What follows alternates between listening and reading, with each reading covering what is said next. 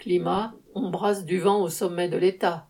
Au lendemain des manifestations protestant contre le peu d'ambition du gouvernement dans la lutte contre le réchauffement climatique, le Sénat examinait un projet de loi constitutionnelle donnant éventuellement lieu à référendum.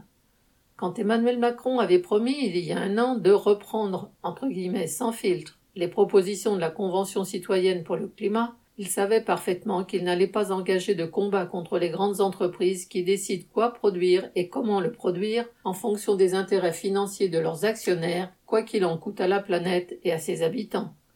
Sachant que l'électorat soucieux de l'environnement serait déçu, le président avait alors brandi un gadget, écrire dans la Constitution qu'elle, entre guillemets, garantit la préservation de l'environnement et de la diversité biologique et lutte contre le dérèglement climatique. Cette phrase ne freinera pas plus le réchauffement climatique que lorsque Chirac avait introduit une charte de l'environnement dans le préambule de la Constitution en 2004. Mais si Macron pouvait organiser un référendum sur ces quelques mots sans aucune retombée pratique, cela aurait pour lui deux avantages. Il passerait pour un démocrate et poserait un problème à ses adversaires ne voulant ni l'approuver lors d'un scrutin, ni paraître se moquer du climat. Or, pour qu'un tel référendum soit organisé, il faut que l'Assemblée, dominée par la République en marche, et le Sénat, dominé par les républicains, votent le même texte de loi au mot près. Les sénateurs de droite ne veulent évidemment pas faire de cadeau à Macron, surtout à un an de l'élection présidentielle.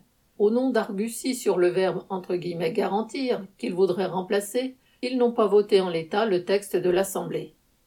Adieu donc le référendum, comme Macron pouvait s'en douter dès le début de sa manœuvre, l'important étant d'en rejeter la faute sur la droite et en comparaison de passer pour un défenseur de l'environnement. Pendant que les hautes sphères du pouvoir sont occupées à ces petits jeux politiciens, les capitalistes continuent à diriger l'économie au mépris de l'environnement et des besoins de la population, comme à leur habitude. Lucien Détroit.